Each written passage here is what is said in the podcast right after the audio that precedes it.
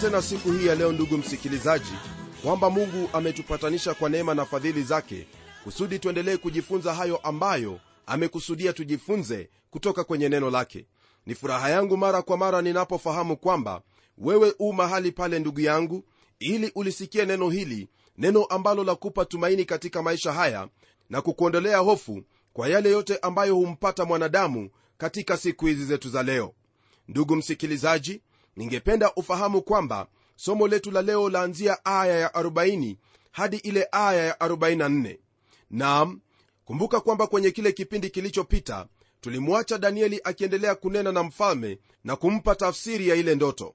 Hilo ndilo jambo ambalo laendelea kwanzia aya hiyo ya 40 hadi ile aya ya 44 neno lake bwana lasema yafuatayo kwenye aya ya 40 hadi 43 na ufalme wa nne utakuwa na nguvu mfano wa chuma kwa maana chuma huvunja vitu vyote na kuvishinda. Na kama chuma kisetavyo vitu hivi vyote ndivyo utakavyovunjavunja na kuseta. Na kama vile ulivyoziona hizo nyayo za miguu na vidole vyake kuwa nusu udongo wa mfinyanzi na nusu chuma ufalme ule utakuwa ufalme uliogawanyika. Lakini ndani yake zitakuwako nguvu za chuma kama vile ulivyoona kile chuma kimechanganyika na udongo wa matope na kama vidole vya zile nyayo vilikuwa nusu chuma na nusu udongo kadhalika ufalme ule utakuwa nusu yake una nguvu na nusu yake umevunjika. Na kama vile ulivyokiona kile chuma kimechanganyika na udongo wa matope watajichanganya nafsi zao kwa mbegu za wanadamu lakini hawatashikamana kama vile chuma kisivyoshikamana na udongo. Jambo ambalo twaliona kwenye sehemu hii ndugu msikilizaji ni kuhusu jinsi ambavyo sehemu hii imezingatiwa sana yani huo ufalme wa nne kuliko zile falme nyingine tatu zikiwekwa pamoja. Danieli ametumia aya nne kuelezea ufalme huu na pia kuutafsiri.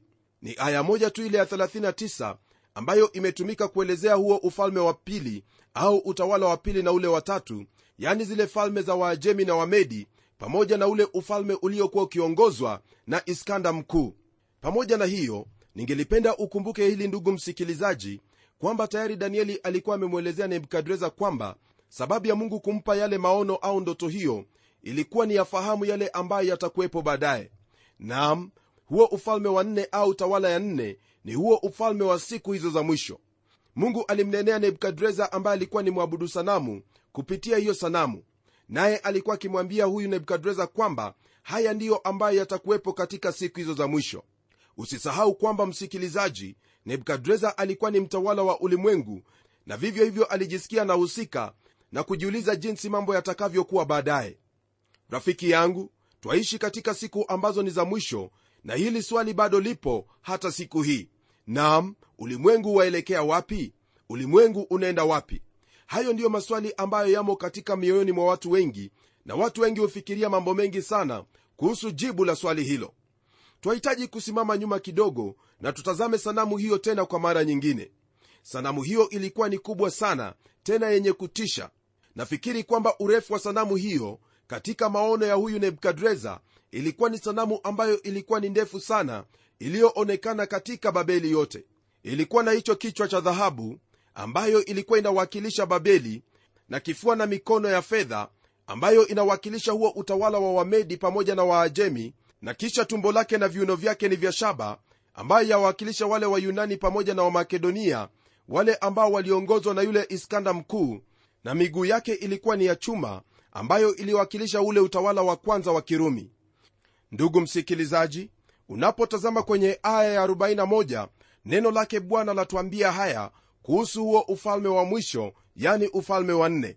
Neno lasema hivi na kama vile ulivyoziona hizo nyayo za miguu na vidole vyake kuwa nusu udongo wa mfinyanzi na nusu chuma ufalme ule utakuwa ufalme uliogawanyika lakini ndani yake zitakuwako nguvu za chuma kama vile ulivyoona kile chuma kimechanganyika na udongo wa matope. Rafiki yangu haya yote ambayo tuyasoma hapa kwenye sehemu hiyo yani aya hiyo ya 41 yaonyesha jinsi ambao huo ufalme utakavyoendelea na kuzorota hadi wakati ambapo hilo jiwe litakapopiga sanamu ile. Na kwa taarifa yako ndugu msikilizaji ningelipenda ufahamu kwamba sisi ambao twaishi katika kizazi hiki tu katika sehemu hiyo ya chini yani ile sehemu ambayo nyayo za miguu na vidole vyake ni nusu udongo wa mfinyanzi na nusu chuma. Hii ni kusema kwamba muda umeyoyoma rafiki yangu kwa hivyo lile ambalo wahitaji kufanya ni kuchunguza kile ambacho nakiamini maana kwa hakika yale ambayo mungu aliyanena hapo awali tayari yametendeka na kile ambacho kimebakia ni hili jiwe liingie mahali pake. Pamoja na hayo ndugu msikilizaji ni vyema nikujulishe kwamba sanamu hii ambayo yaakilisha tawala hizo nne kuna mambo ambayo yaonekana kuhusu kila moja yao. Kuna hali hiyo ya waziwazi ambayo yaonyesha udhaifu kutoka kwenye utawala mmoja hadi utawala mwingine. Nam jambo hilo ni jambo ambalo laonekana waziwazi kabisa. Jambo hili yani kudhoofika kwa utawala toka moja hadi mwingine ni jambo ambalo ni kinyume na filosofia na maoni ya watu wengi siku hii ya leo. Nam wengi leo hii wanasema kwamba mambo yanaendelea kuwa mazuri siku baada ya nyingine. Wanasema kuwa twaendelea kusonga mbele kabisa. Na hivyo ndivyo ambavyo twajihisi hata leo hii. Kuna hali hiyo ya kujihisi kwamba wanadamu wanaendelea kuwa bora zaidi katika maisha yao kadri ya vile ambavyo miaka yaendelea. Ila ndugu msikilizaji mimi nina habari ambazo kwa hakika hazitakutia moyo hata kidogo maana kulingana na neno lake mungu hivyo si hivyo ndivyo ilivyo. Kwa kuwa tunapotazama haya ambayo mungu ameyanena ni tofauti kabisa na matakwa na matarajio ya wengi katika siku hii ya leo. Nam kile ambacho kipo ni kwamba kulingana na haya maono ambayo mungu alimwonyesha nebukadreza na kumpa danieli tafsiri yake hali ya kila falme inaendelea ikidhoofika yani kila falme ambayo inafuata nyingine yaendelea kudhofika kuliko falme ambayo ilikuwa mbele yake. Kwanza kabisa ndugu msikilizaji twaona ubora na uthamani wa madini ambayo yametajwa mahali pale. Kuna dhahabu ambayo ni bora zaidi ya fedha nayo fedha ni bora zaidi kuliko shaba na shaba ni bora zaidi kuliko chuma. Na kama unavyofahamu chuma ni bora zaidi kuliko udongo. Nalo jambo la pili ndugu yangu ni kwamba hali ya kudumu kwa madini hayo yaonyesha kwamba kila moja ya hayo madini inaonyesha hali hiyo ya kudhoofika. Nalo jambo la tatu ni jinsi ambavyo hayo madini yamepangwa katika sanamu hiyo. Kwanza kabisa tuna kichwa ambacho kinaheshima sana kuliko miguu na kama vile unavyofahamu sehemu zile zingine zote zinafuatia katika hali ya umuhimu wake. Na jambo la nne ni jinsi ambavyo bibilia inasema kwenye ile aya ya 39 kwamba baada yako kutakuwa na ufalme mdogo kuliko wako. Hii ina maana kwamba kila ufalme utakuwa mdogo kuliko uliokuwa mbele yake. Yawezekana hali hiyo ya udogo iwe ni katika hali yao ya kutawala pamoja na utajiri wa ufalme huo. Jambo la tano ndugu msikilizaji ni huo mgawanyiko wa utawala au milki. Jinsi utawala ulivyogawanywa yaonyesha hali ya udhaifu. Nebukadreza ndiye kichwa cha dhahabu lakini kuna mikono miwili ambayo ni ufalme wa wamedi na waajemi ufalme wa babeli ulikuwa na nguvu kwa sababu haukuwa umegawanywa kwa vyovyote. Ufalme wa uyunani pia unaanza na tawi moja lakini baadaye unagawanyika na kuwa falme nne.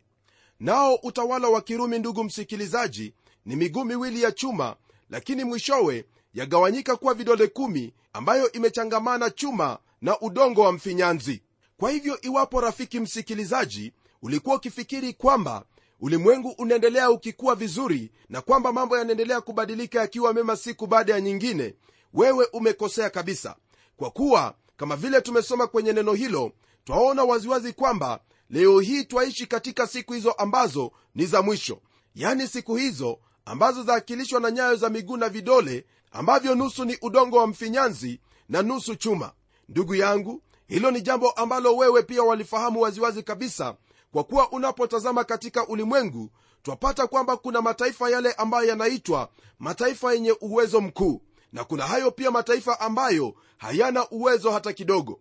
Je ungetaka mfano upi mzuri kabisa wa kukuelezea kwamba kizazi hiki ni cha mwisho? Tazama neno lake bwana tayari lanena kwamba hivyo ndivyo itakavyokuwa katika siku za mwisho nam kuna hali hiyo ya kutaka kuungamanika pamoja aidha kupitia katika umoja wa mataifa au katika mashirika mengine lakini kile ambacho kipo ni kwamba chuma na udongo hamna siku ambayo vitaweza kushikamana. Na hilo ni jambo la kukumakinisha kwamba twakaribia siku hiyo ambapo lile jiwe ambalo lilikatwa bila kazi ya mkono wa mwanadamu litavingirishwa na kugonga ile sanamu na kutanda katika ulimwengu wote. Jiwe hilo ndugu msikilizaji siye mwingine bali ni bwana yesu kristo. Ni vyema kwako ufahamu kwamba wakati atakapokuja kutawala ulimwengu huu hatamwomba mtu yeyote wasia wa kufanya hivyo na wala hatakuwa na bunge na wala hatamwomba yeyote yule kura ili kwamba atawale ulimwengu huu. Na jambo lingine ni kwamba iwapo hautakuwa umempokea kama bwana na mwokozi wako basi hautakuwepo hata kidogo. Rafiki yangu usikaidi kweli hii maana ulimwengu ambamo waishi ni ulimwengu ambao yeye mwenyewe ameuumba. Kwa hivyo ana haki ya kukuondoa wewe pamoja nami kama vile wewe ulivyo na haki ya kuondoa vijidudu katika shamba lako au katika nyumba yako. Rafiki yangu ni vyema kuzingatia neno hili ambalo nanena nawe kwa kuwa maneno haya ambayo nayanena siyo yangu bali ni maneno ambayo yanatoka kwenye biblia maneno ambayo yamethibitishwa na wengi katika ulimwengu huu. Usiendelee kukaidi neno lake mungu na kweli ambayo amekufunulia kuhusu siku hizo ambazo zitafuata baadaye. Huu ni ulimwengu wake naye atafanya yote ambayo yanampendeza katika ulimwengu huu. Jambo ambalo ningependa kukufahamisha lingine ni kwamba katika serikali zote ambazo zimekuwepo katika ulimwengu huu serikali yake mungu ndiyo ambayo itakuwa yenye ukali zaidi kuliko zile ambazo zimewahi tangulia. Sina uhakika ndugu msikilizaji kwamba jogoo atawika asubuhi bila ruhusa kufanya hivyo bwana yesu kristo atakuwa mtawala wa kimabavu hasa iwapo wewe hautataka kuinama mbele yake na kukiri kwamba yeye ndiye bwana. Na hata sina uhakika kwamba utatamani kuwa katika ufalme huo wakati ambapo atauthibitisha hapa ulimwenguni. Utawala huo wa kristo utakuwa ni utawala wa kifalme naye atakuwa ni mwenyezi mwenye mamlaka mtawala mmoja. Ndugu msikilizaji ni mapenzi yake peke yake ndiyo ambayo itatendeka na wala hakuna mapenzi ya mtu awaye yote itakayotendeka katika ufalme wake. Na hiyo ndiyo sababu ya wewe pamoja nami tuanze kufanya mazoezi ya kumwinamia na kumtambua kwamba yeye ndiye bwana na wala hakuna bwana mwingine kama yeye. Kwa kuwa hivi karibuni atakuja na kuchukua mamlaka katika ulimwengu wote. Kabla ya kuendelea mbele napenda tutazame jambo lingine hapa. Hakuja kuwepo na utawala mkuu kuliko ule utawala wa kirumi. Nam utawala ule wa kirumi ndio uliokuwa wa mwisho nao utakuwepo hadi wakati huo wa mwisho. Hii ni kusema kwamba utawala huo upo hata wakati huu. Tawala zote zilizokuwepo mbele ya utawala wa kirumi ziliharibiwa na adui kutoka nje lakini hakuna adui aliyeharibu utawala wa kirumi. Kwa mujibu wa historia ndugu msikilizaji twapata habari za mmoja aitwaye hatila wahuni aliyeingia katika mji huo akiwa na wazo la kuuteka huo mji na kutawala rumi lakini alipoingia katika mji huo alipigwa bumbwazi na kutambua kwamba hawezi akamudu kutawala huo utawala ulio mkubwa sana. Alichukua wale wanajeshi wake na akaondoka katika mji huo. Utawala huu wa kirumi ndugu msikilizaji ulianguka kutoka ndani. Hakuna adui ambaye aliuharibu. Ijapokuwa rumi bado yaendelea kuishi leo hii katika mataifa makubwa ya ulaya siku hii ya leo. Mataifa kama vile italia ufaransa uingereza ujerumani na uhispania yote ni sehemu ya huo utawala wa zamani wa kirumi. Na kwa ufahamu wako sheria za kirumi ambazo zilikuwepo bado zipo katika nchi hizo na pia lugha yake. Licha ya kuwa hakuna mmoja leo hii anayezungumza lugha hiyo ya kilatini ambayo ilitumika katika utawala wa kirumi ni vyema ufahamu kwamba iwapo wataka kuelewa kifaransa kihispania au lugha nyingine yoyote ile lugha hiyo ya kilatini ndiyo msingi. Na jambo lingine ndugu msikilizaji ni kwamba kama vile wale warumi walipenda kupigana hivyo ndivyo ambavyo ilivyoendelea baada ya huo utawala kuanguka. Na je wajua ndugu msikilizaji ni kitu kipi ambacho chaendelea katika bara la ulaya leo hii? Kuna hali ya saikolojia ambayo yaendelea kule nayo pia wewe waifahamu kwamba kumekuwepo na hali hiyo ya kuungana kiasi kwamba watu hawataki kuitwa kuwa wao ni waitaliano au wajerumani wanapendwa kuitwa wazungu au watu wa ulaya. Jambo kama hili ni jambo ambalo laendelea kutengeneza msingi kwa yule mtu ambaye atakuja siku moja na kuweka tawala hiyo ya kirumi pamoja tena. Huyu mtu katika maandiko anajulikana kama mtu wa dhambi au mpinga kristo. Kwa sasa hivi twajua kwamba kuna hali hiyo ya kufanya kazi pamoja yani kuwa na soko moja katika ulaya na jambo hilo ndilo ambalo litaendelea hadi wakati huo ambapo ufalme huo au utawala huo wa kirumi utakaporejeshwa kikamilifu. Lakini fahamu hili kwamba mungu hataruhusu jambo hilo lifanyike hadi wakati ambapo ataondoa kizuizi ili kwamba huyo mtu aonekane na yote hayo kuweza kutimia. Kwa kuwa huyo mtu atakuwa ni mtu wa shetani mungu hatamruhusu kujitokeza hadi wakati ambapo atakuwa amewaondoa wale watu wake wote ambao wameitwa kwa jina lake wakati ambapo mungu atafanya hivyo yani atakapoondoa kanisa toka hapa ulimwenguni ndipo huyo mtu wa dhambi yani mpinga kristo atakapoingia. Mungu anaendesha taratibu yake vizuri iwapo wewe utaipenda au hautaipenda. Kwa hivyo ndugu msikilizaji kuna mmoja huyo ambaye atakuja na kuinua tena huo utawala wa kirumi na kuuweka pamoja. Kuna baadhi ya watu ambao walijaribu kuuinua huo utawala tena lakini hawakuweza hata kidogo baadhi ya hao watu ni kama vile hitler yule napoleon pamoja na mussolini. Lakini hilo walilojaribu halikuweza kutimia kwa kuwa mungu hakuwa tayari kwa yule mtu mpinga kristo au mtu wa dhambi kutokea. Huenda ndugu msikilizaji wajiuliza je basi mwisho wa mambo haya yatakuwa lini? Wakati upi ambapo huo ufalme uliochangamana chuma na udongo itafika mwisho? Kabla sijakupa jibu hilo ndugu msikilizaji ni vyema nikuambie kwamba lile ambalo laonekana katika hali hiyo yani hali hiyo ya kuchangamana chuma pamoja na udongo chuma yaakilisha ule utawala wa zamani wa kirumi nao udongo waakilisha watu watakaokuwa wakiishi wakati ule. Kwenye aya ya 44 rafiki yangu neno la mungu latupa wakati huo ambapo mambo yote yatabadilika yani mambo yatafikia mwisho na yesu kristo kuwa mtawala juu ya ulimwengu wote. Neno lake bwana lasema hivi na katika siku za wafalme hao mungu wa mbinguni atausimamisha ufalme ambao hautaangamizwa milele wala watu wengine hawataachiwa enzi yake bali atavunja falme hizi zote vipande vipande na kuziharibu nao utasimama milele na milele.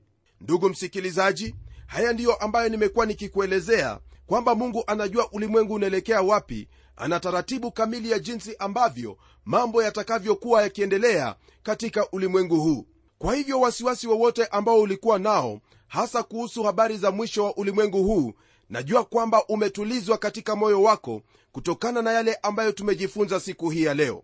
Na iwapo ndugu yangu haujampokea yesu kristo fahamu kwamba hautakuwa na nafasi yoyote ile ya kuishi katika ufalme huo ambao kristo atakuwa akitawala. Hebu tazama mungu amekuwa ni mkarimu kwako amekuwa ni mkarimu kwetu sisi wanadamu maana alimtuma yesu kristo ili kwamba aje afe pale msalabani lengo na kusudi likiwa kwamba wewe pamoja nami tusajiliwe yani tuwe watoto wake ambao tutaishi pamoja naye katika ufalme wake. Ndugu yangu wakati wowote jambo hilo laweza kutokea yani kristo yaweza kurudi. Je wewe u tayari kuachwa nje ama u tayari kuingia katika ufalme wake? Kumbuka kwamba iwapo wataka kuingia katika ufalme wake mungu ni lazima kwanza umpokee yesu kristo kama bwana na mwokozi wako.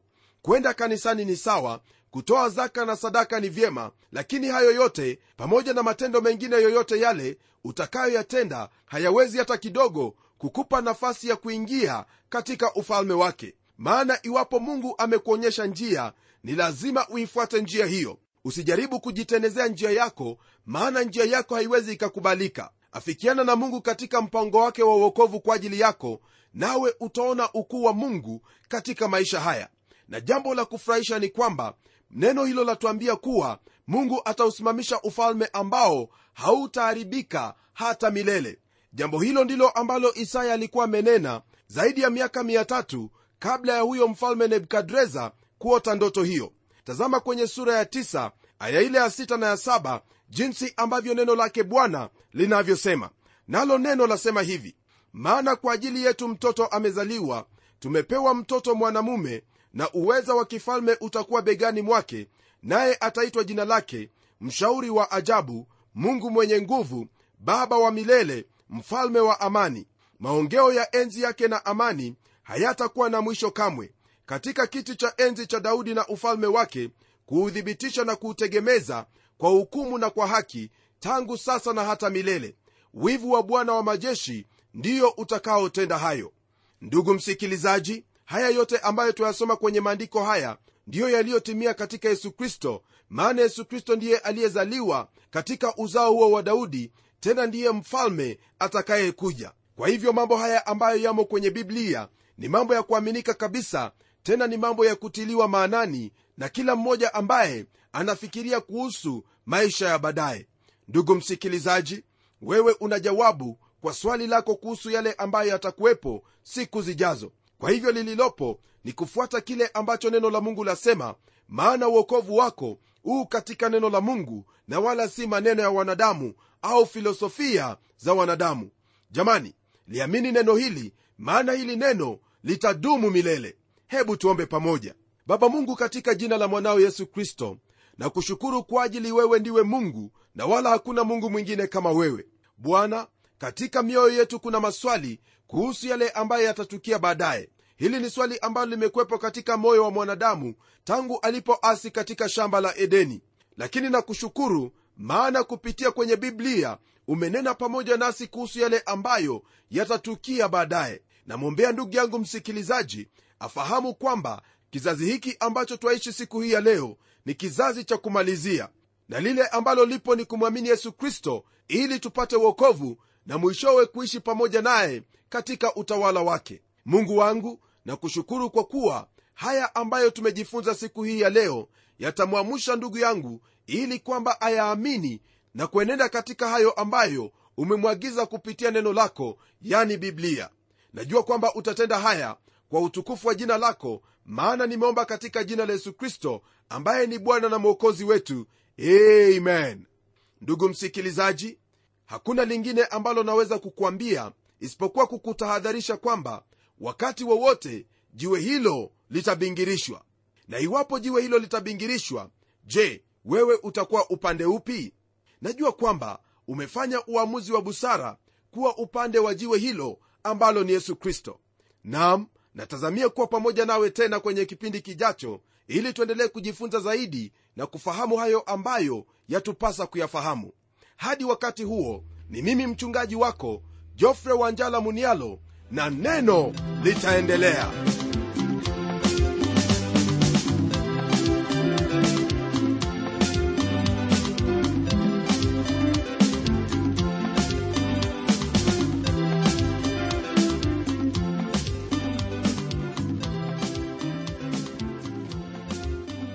kufikia hapo msikilizaji wangu najua kwamba baraka umezipokea. Na iwapo una swali au pendekezo uitume kwa anwani ifuatayo. Transworld radio sanduku la posta ni 21514 nairobi. Kisha uandike code namba ambayo ni 00505 kenya. Nitarudia tena. Transworld radio sanduku la posta ni 21 514 Nairobi, kisha uandike code namba ambayo ni 00505 Kenya. Hebu tukutane tena kwenye kipindi kijacho kwa mibaraka zaidi. Ni mimi mtayarishi wa kipindi hiki Pamela Omodo nikikuaga kwa heri na neno litaendelea.